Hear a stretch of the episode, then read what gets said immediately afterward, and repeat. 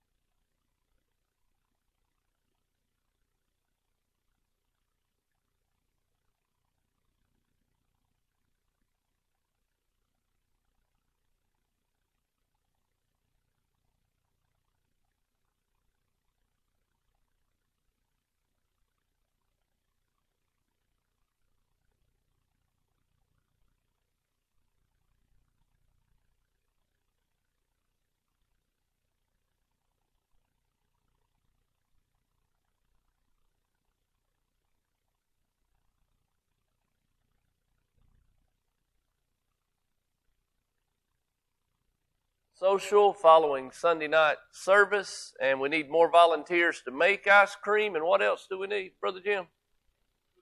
Need some cookies too. So anyone that's willing to help out with that, uh, please do so. And uh, let's begin tonight with our prayer list. Who do we have this week?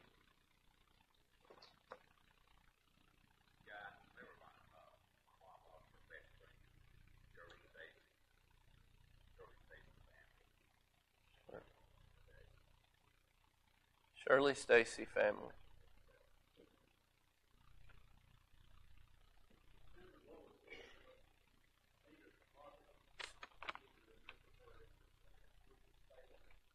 Ruth Staley.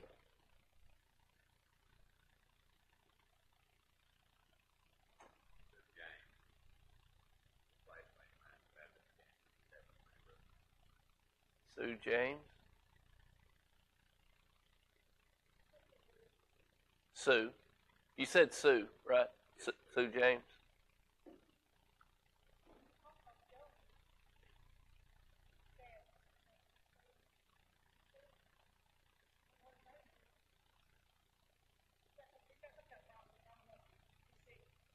Jody Smith's dad is sick.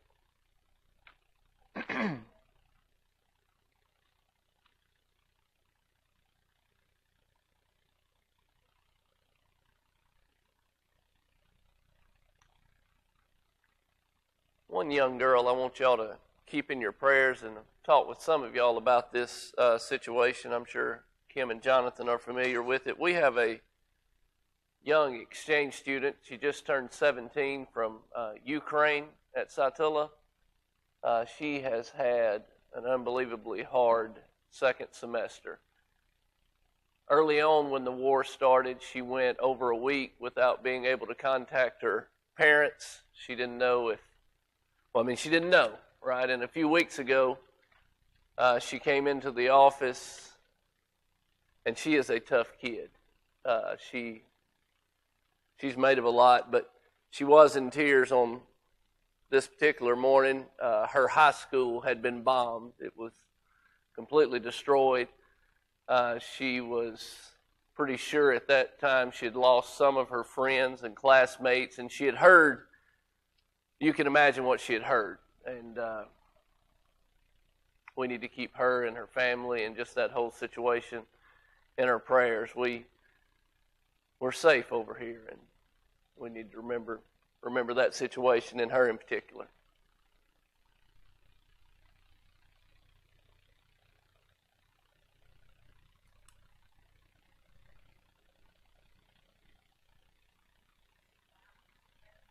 Yes, her parents are okay. They they relocated to a different part of the country, uh, and for a time it was Tristan's probably going to know more about this than I do, but I think they got to the western section of the country over near Poland, uh, but where they relocated, there there's some fighting going on there now as well. So.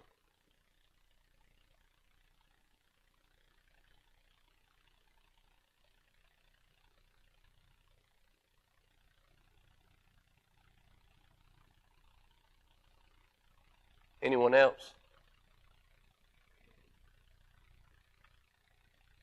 All right, if y'all will bow with me, we'll start with the word of prayer. Dear God, we thank you so much that we get to come together on a Wednesday night as a body of believers and study your word. Tonight, God, we do have a list of names that we want to lift up to you. Uh, please remember the Shirley Stacy family, Ruth Staley, Sue James. Please be with uh, Jody Smith's dad. Please be with Christina and her situation in the nation of Ukraine and just help those people. And God, we ask that you be with us here and help us do everything we can to serve you each day. And we just pray that you're with us the next several minutes as we open up your word and study it. We pray that everything we talk about builds us up and helps us better follow you. Forgive us for where we failed you. In Jesus' name, amen.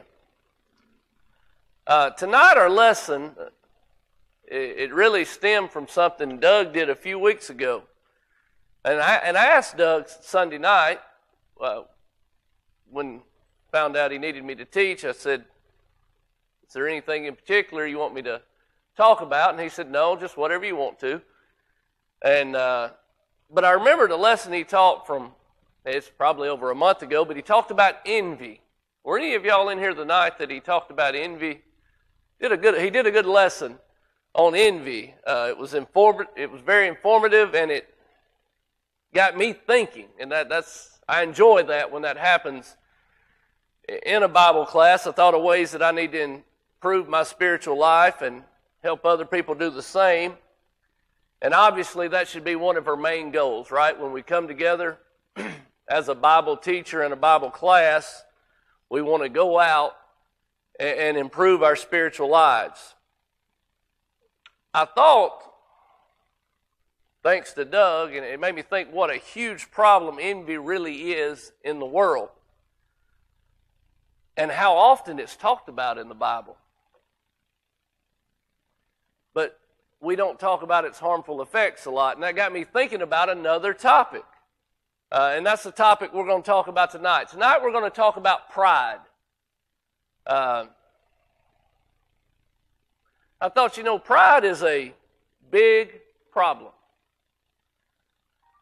Pride is kind of the elephant in the room in our world today. But we don't talk about it a lot. And when I say we, understand I'm talking about me. I, have taught for nearly 15 years classes in the little chapel and here in the annex. I've never touched on the topic of pride. Why do you think that is?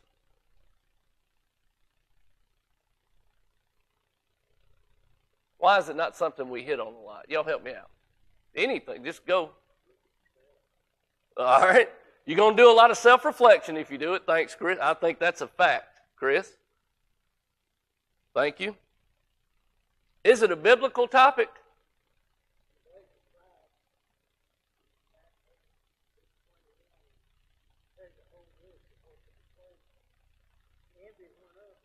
It mentions envy, and that's what led me to.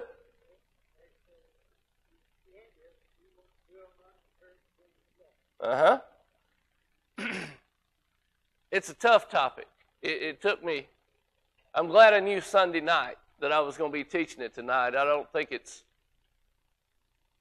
I needed I needed a few days to get my thoughts together on. I'm not promising you this is going to be any good at all, but I did did think about it a lot and and looked at a lot of scripture. I think one reason it's a tough topic is it means different things at different times, doesn't it? Is pride always bad? No. We use it in the positive a lot. You look at any school, any sports team, it's going to say Tiger pride, Eagle pride. We take pride in things. Is that bad?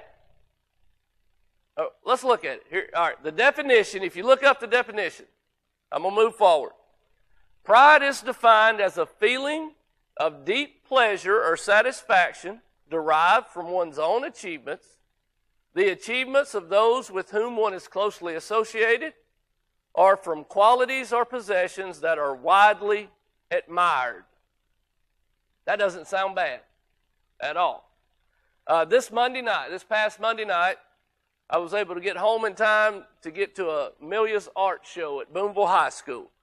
And uh, there was a representative there from Congressman Trent Kelly's office, and he presented Amelia, or she did, with a Congressional Commendation Award for her work with the Booneville Art Program because she had a student this spring that won uh, the Congressional District Art Competition for their artwork.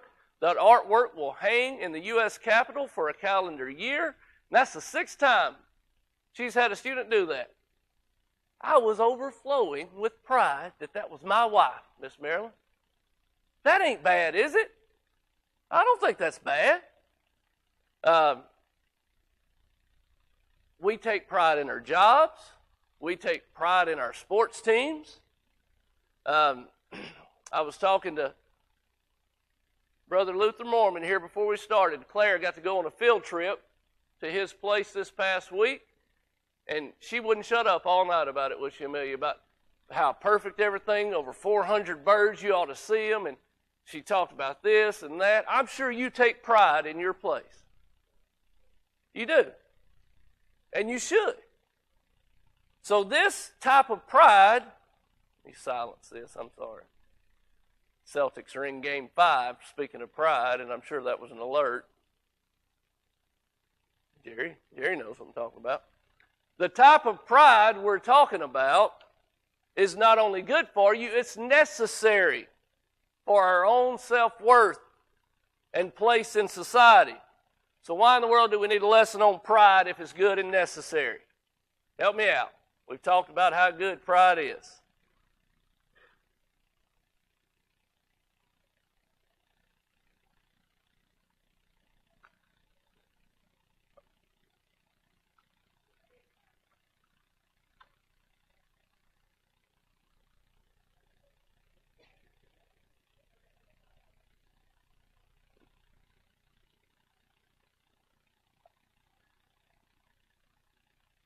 Mm-hmm. I think you're correct. And I think there's another reason we've got to talk about it, and that's what we're going to concentrate on tonight. We have to understand, church, pride has a dark side. And that's what we're looking at tonight. Don't be stealing all my verses. What you got?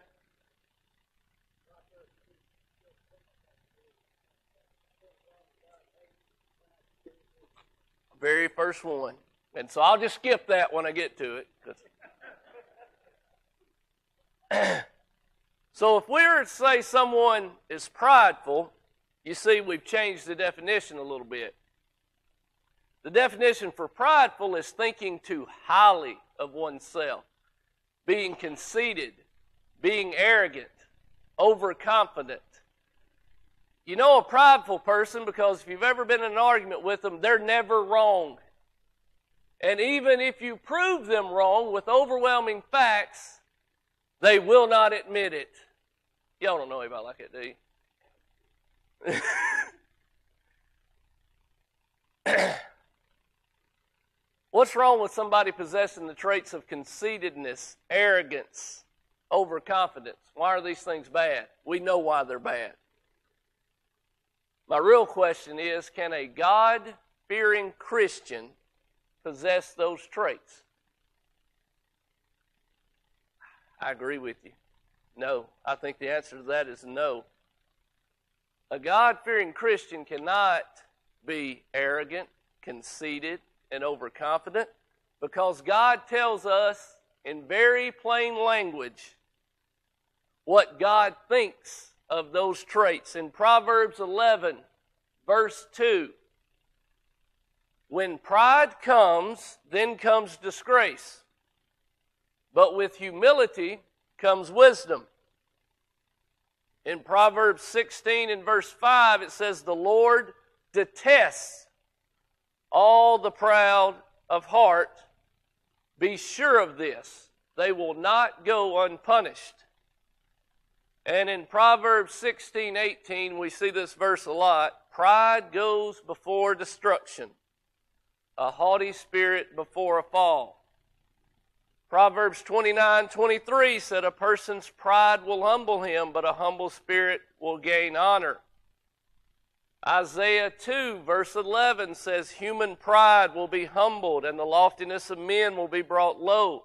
The Lord alone will be exalted on that day in Amos chapter 6, verse 8 says, The Lord has sworn by himself, this is the declaration of Yahweh, the God of hosts. I loathe Jacob's pride and hate his citadels, so I will hand over the city and everything in it.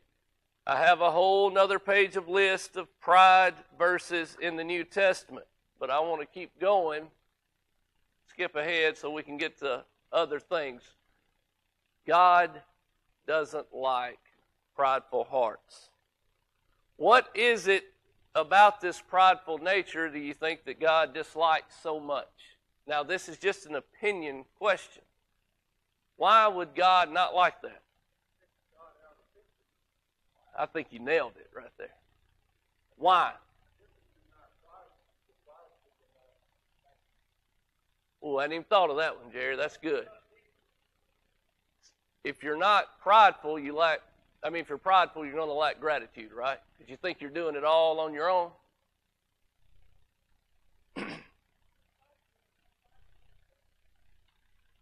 We're definitely going to get to that one. That's real good, Miss Sue.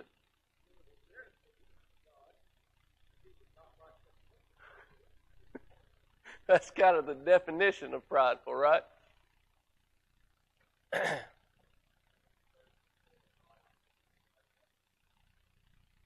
Why? Because everybody's right.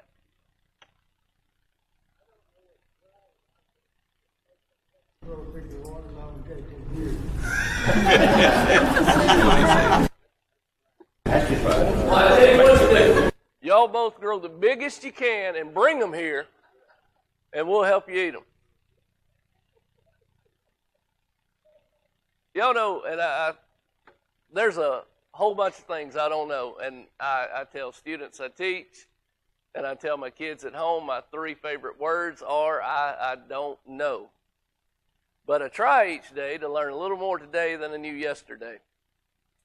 But this is a fact, what I'm about to tell you. I've learned this in 42 years.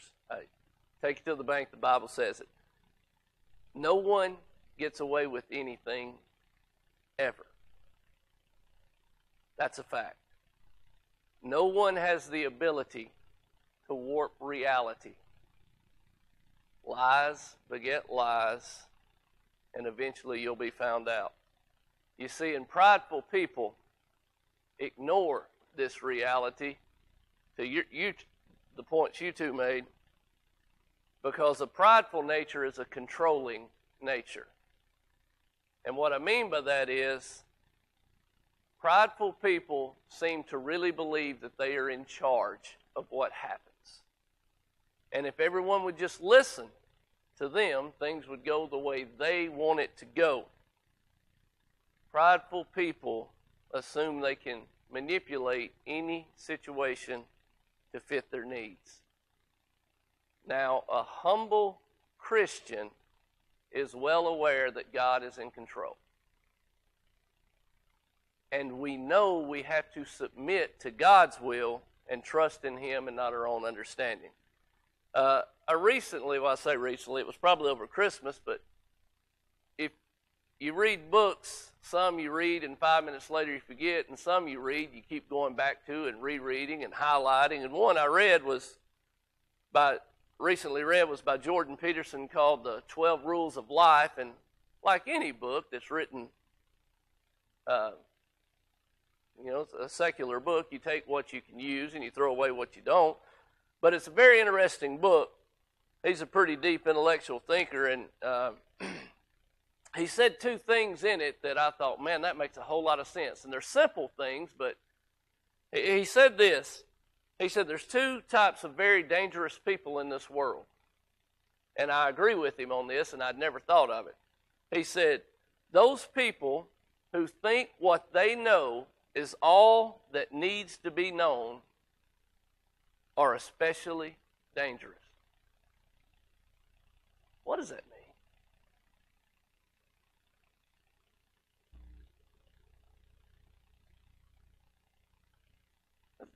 Pretty simple statement, but we have a lot to learn. When you think of all the topics that are out there in the world, like Jonathan there is a nuclear pharmacist. I wouldn't even begin to know where to start what he does. I don't get into discussions about climate change because I don't have a clue about what's going on in the atmosphere. I don't know. It's not that I don't want to know. I don't have the intelligence or I haven't put in the study to know. There's a lot we don't know. We have to acknowledge that we don't know some things. That's why we study, right? And, and the second thing that he said, he said that, that people who are in de- debate with the main purpose, main purposes of being right and making sure that the other people are wrong is a very dangerous way to go about things. And I thought, well, isn't that the whole point of a debate? To make sure you're right and they're wrong? But he used this example. He used an example of a husband and a wife. And he said, if a husband and a wife go into an argument, and the husband's whole goal into that argument is to win the argument and be right and prove the wife wrong, he may win a whole lot of arguments, but he's going to lose a marriage. That makes a lot of sense, doesn't it? You see, prideful people can't negotiate. They can't give and take. Why? Arrogance, overconfidence, all those traits we talked about. That's how why I talked about that and where it fits in. If you think all you need to know, all I mean, if you think all if you think all you know is all you need to know, you're overconfident and you're conceited. If you feel the need to always be right, you're insecure and you're arrogant. Uh, but none of us need to read multiple language to understand what Proverbs 11:2, which we've already read, makes very clear. When pride comes, then comes disgrace, but with humility comes wisdom. So our mindset and attitude, we we can choose. We have two choices. We can be disgraced, or we can choose a path of wisdom. Uh, we can choose pridefulness or humility, but we can't have both. Uh, and with what we, the time we have left, I want to look at a few things and a few more verses. But when you look at pride, we've defined it one way, but another way is it's an overly high sense of one's own value. Where humble, which we haven't defined, it means to lower one's condition of importance or dignity. It means to destroy the independence or power or to make one meek. You see, the path of humility leads to wisdom that honors God. If you have your Bibles, we're back in Proverbs, but in Proverbs chapter 16, verse 18, pride goes before destruction, a haughty spirit before a fall. In Proverbs 29, verse 23, one's pride will bring him low, but he who is lowly in spirit will obtain honor. Both of those verses tell us pride leads us on a path of destruction. And the reality is real simple pride destroys in the context we're talking about it tonight. It destroys because pride is sin. And what does sin do? It separates you from God, and sin always destroys. It takes a little piece of you. Uh, pride causes us to think and act like we know better than God. You know, we can never know more than God because He knows all things. God sees everything, He created everything, and everything belongs to Him. The very breath in our lungs is from God. The difference in a prideful person and a humble Christian is if you are a humble Christian, you know by this point that we need God for everything. We need to trust and believe God is who He says He is and will do all that He says He will do for what is written in His Word. If we ever start to think we're smart enough to do things without His help, and this is putting it blunt, but if we go outside and we think we can act on our own without God's help, without prayer and study and putting our trust in God, we're telling God, well, I am God. That's ultimately what we're saying. And that was to your point a while ago. That's a very prideful and dangerous place to be. Uh, you know, the Bible tells us about Satan. He was kicked out of heaven because of his pride, right? How's it, how's it put that? He was an angel created by God, but he said in his heart, what did he say? I will make I will make myself like the most high God. Didn't work out for him, did it? God cast Satan out. thrown into a lake of fire, and ultimately, of course, we know where his destination will be. Now, the big text we're going to read tonight, because I think when I was studying this, I think the best example, and there's multiple examples, and you may think there's a better example, but the best I think we have in the Bible of demonstration of God just showing a very powerful, prideful person what you really are is the example in Daniel chapter 4. So if you have your Bibles, flip to Daniel chapter 4, and we're going to examine most of this chapter.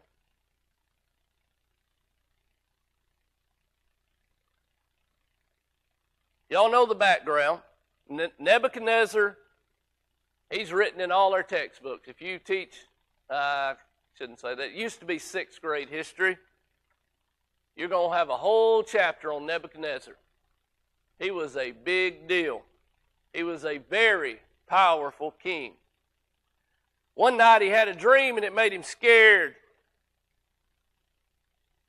he didn't know what to do. He told all his advisors, they didn't know what to do, but they told him about a man named Daniel. Daniel was a wise man. He knew God's word, and not only did he know it, he put it into practice. He lived life like God wanted men of God to live. So when none of Nebuchadnezzar's wise men could interpret his frightening dream, he went to Daniel for help. So I'm going to begin reading. Nebuchadnezzar told Daniel what he saw in his dream. He said, I saw a tree in the middle of the earth, and it was very tall. The tree grew and became very strong. The leaves were beautiful, and there was so much fruit on the tree that it had enough food for everyone. The animals could rest in the shade of the tree, and the birds in the branches. As I looked at this tree, an angel came down from heaven, and it said in a loud voice, Chop down the tree and lop off its branches, strip off its leaves, and scatter its fruit. Let the animals run and the birds fly away. Leave the stump of the tree in the ground and put a bronze band around it. Let him live with the beasts that eat from the grass of, grass of the earth. Change his mind from the mind of man to the mind of a beast for seven years. This is going to happen so that the living will know that the Most High rules the kingdom of men and gives it to whom he will and sets over the lowliest of men.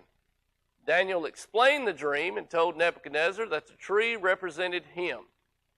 He had become a very powerful king, and his greatness was widely known. God had given Nebuchadnezzar this dream because he would be driven from living among people and will live among animals in the field. He will eat grass like an ox and live in the field for seven years until he knows that the Most High rules the kingdom of men and gives it to whom he will. The stump will remain because once he acknowledges that God rules over all, he will be given his kingdom back. After telling Nebuchadnezzar the dream, Daniel urges him to turn away from his sins. But Nebuchadnezzar didn't listen. One year later, Nebuchadnezzar was walking about on the roof of his palace, and he said, Is this is not this great Babylon which I have built by my mighty power for the glory of my majesty? While the words were still in his mouth, a voice from heaven said, O King Nebuchadnezzar, to you it is spoken, the kingdom has departed from you and immediately all that he had seen in his dream that Daniel interpreted happened. Nebuchadnezzar was no longer living among people, but was roaming around the fields like the animals at the exact time that God said it would happen. Seven years, Nebuchadnezzar lifted his eyes to heaven. It was given back the mind of a man, and he praised and honored the Most High God. When Nebuchadnezzar gave praise and honor where it rightly belonged to God, his kingdom was returned to him, and he began to rule as its king of Babylon again. Nebuchadnezzar's pride brought him disgrace. Just like in Proverbs, we know, like the verse said, he lost his kingdom, he roamed around like an animal.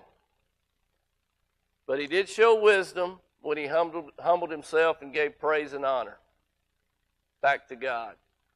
Look at verse 37, what Nebuchadnezzar says. He says, Now I, Nebuchadnezzar, praise and extol and honor the King of heaven for all his works are right, and his ways are just, and those who walk in pride He is able to humble.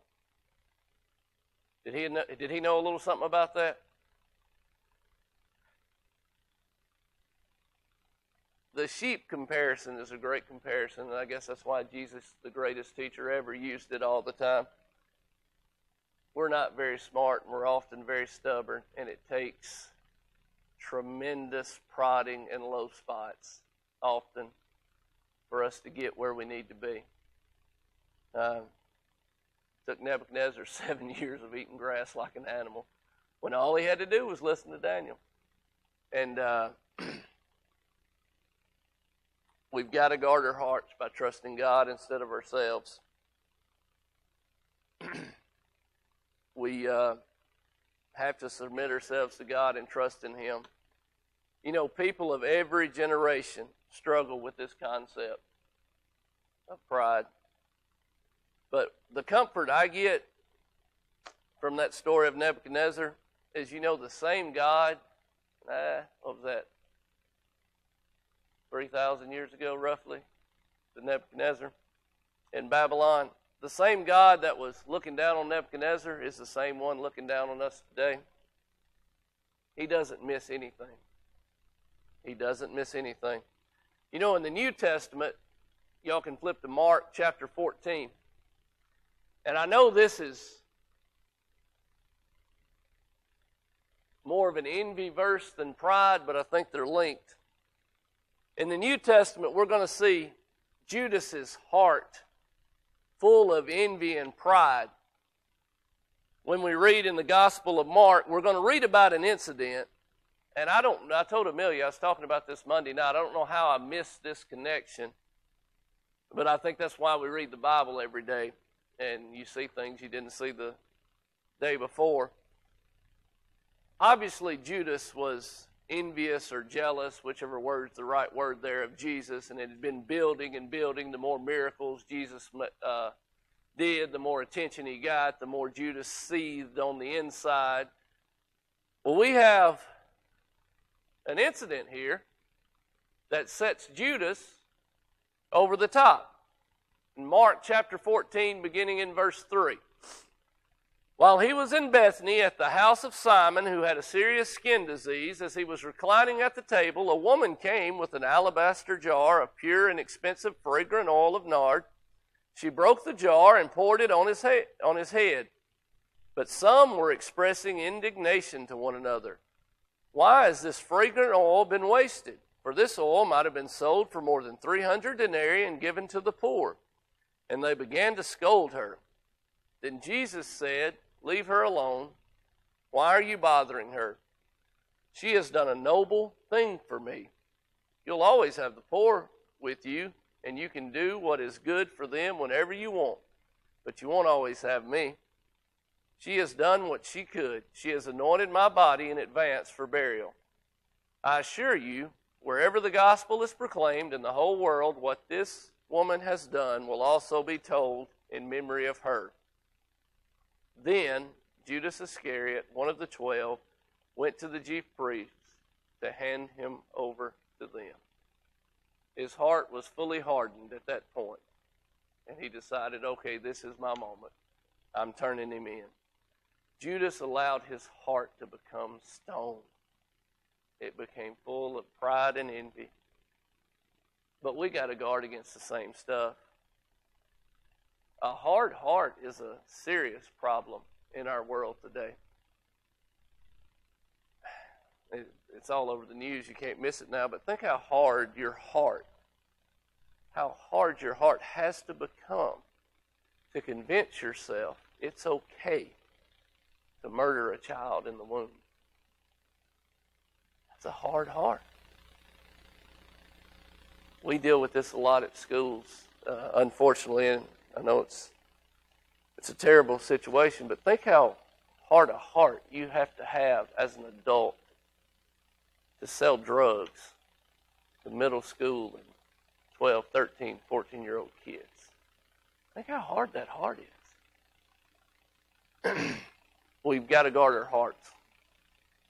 Uh, one verse that I turn to, and I'm sure you have yours, when I look out at the world and I see the evil and it, it feels like it's overwhelming me. I look at Colossians chapter 3 and verse 12. It says, Put on then as God's chosen ones, holy and beloved, compassionate hearts, kindness, humility, meekness, and patience. What we can do, there's a whole lot we can't control. And it makes us sad. It makes us frustrated. We want to scream. We want to yell. But each day we can pray and we can trust that God will help us. We can remain humble and we can make it through that day, doing our best to show others those things that was just listed in that verse. And if we're given another day, we do it again. Pride is sin. Pride causes people to reject Jesus and He's the only way to have our sins forgiven.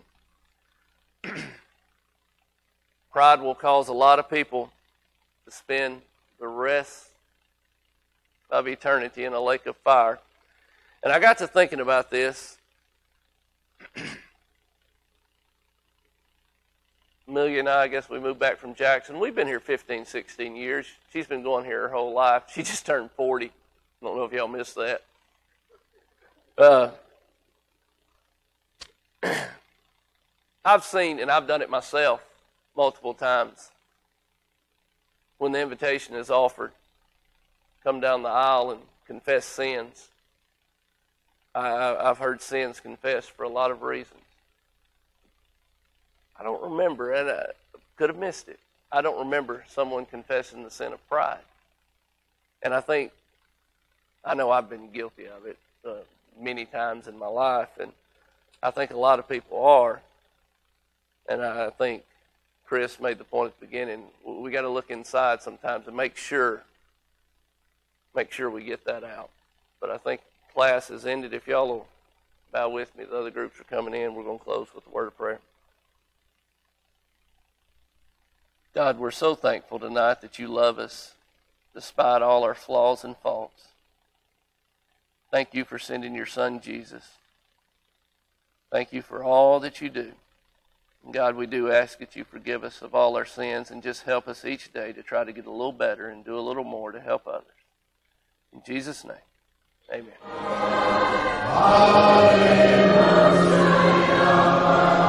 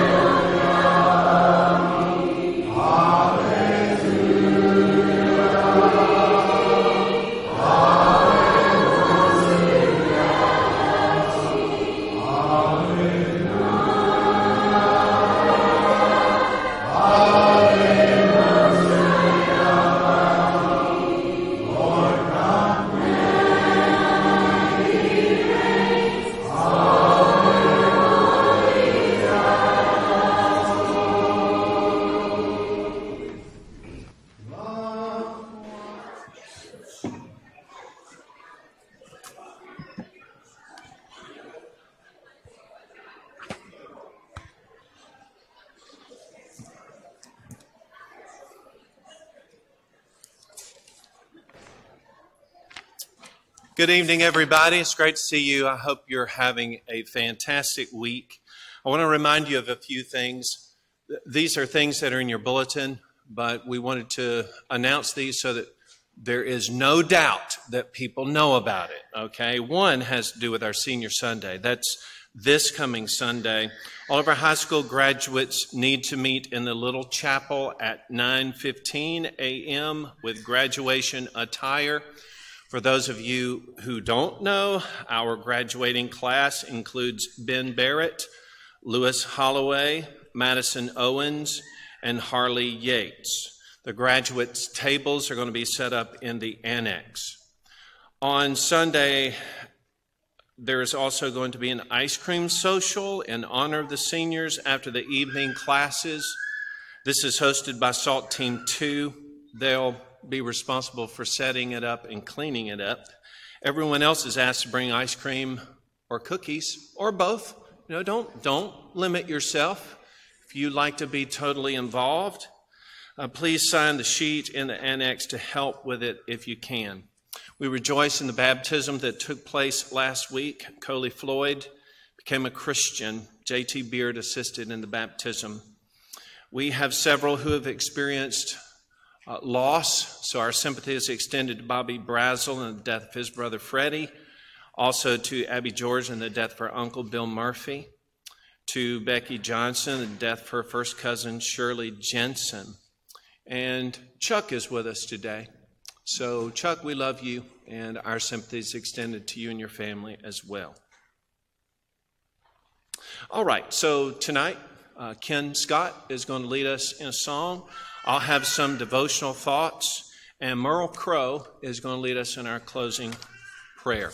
I want to remind you this month has five Sundays in it. The fifth Sunday, May 29th, is going to emphasize our missions.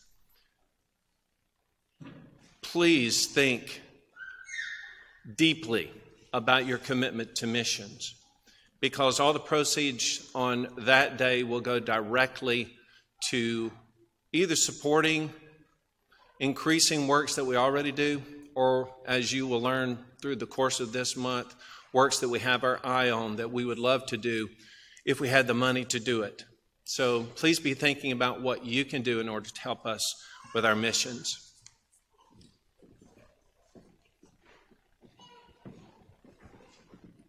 Good evening. Uh, go ahead and mark your hymn books to 939 at the appropriate time.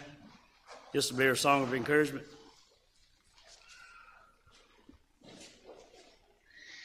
And turn to number 716. 716.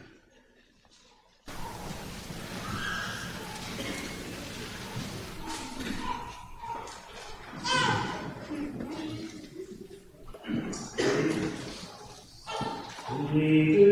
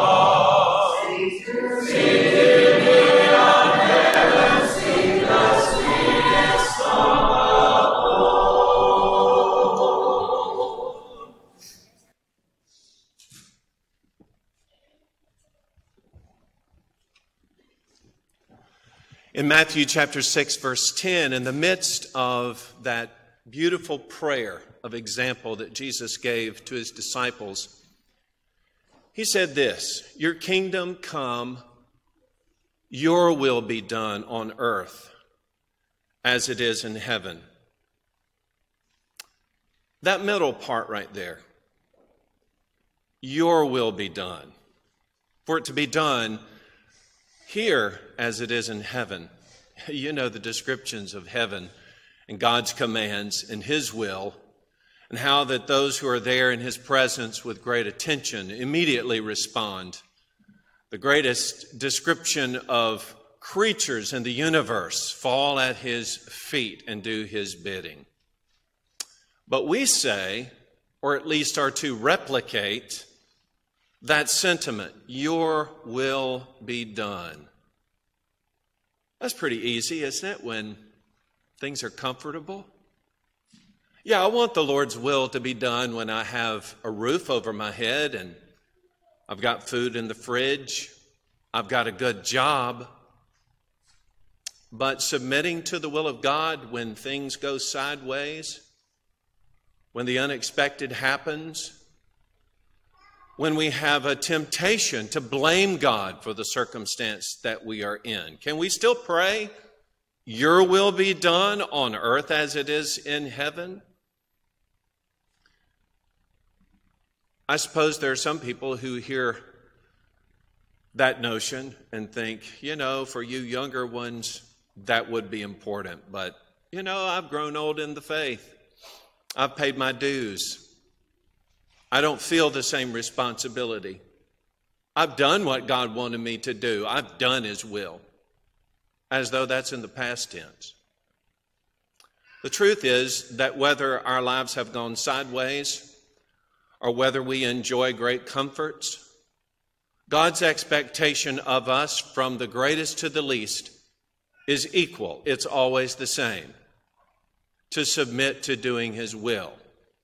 In Luke chapter 9, verse 23, Jesus said it this way, as plainly as could be said, throwing out all the idea of my comforts or concerns with a focus on just what is expected. If anyone desires to come after me, let him deny himself, take up his cross daily, and follow me. Tonight, we have a call to do the will of God we have a call to submit ourselves, all that we are and all that we have, in service to Him. If you've made that commitment in obedience to the gospel, then this is not news to you. I pray that the commitment is as strong now as it's ever been. And if that's true, then that you will relish the idea of doing the will of God. If for some way, reason you've stumbled or maybe you've let your own will creep in place of it, today I, I would I would encourage you to repent. If you're not a child of God, then today presents you a choice. Do I keep going the way I'm going? Or do I look for a remedy? The remedy to life's ills is Jesus. Tonight, if you believe He's the Son of God, you're ready to wash your sins away in that blood. Confess your faith in Him that He's the Son of God. Repent of your sins. Be buried in water to have your sins washed away and rise up in newness of life. If there's anyone tonight who needs to respond for any reason at all, now's the time to do it. Why don't you come if you need to while we stand and sing together?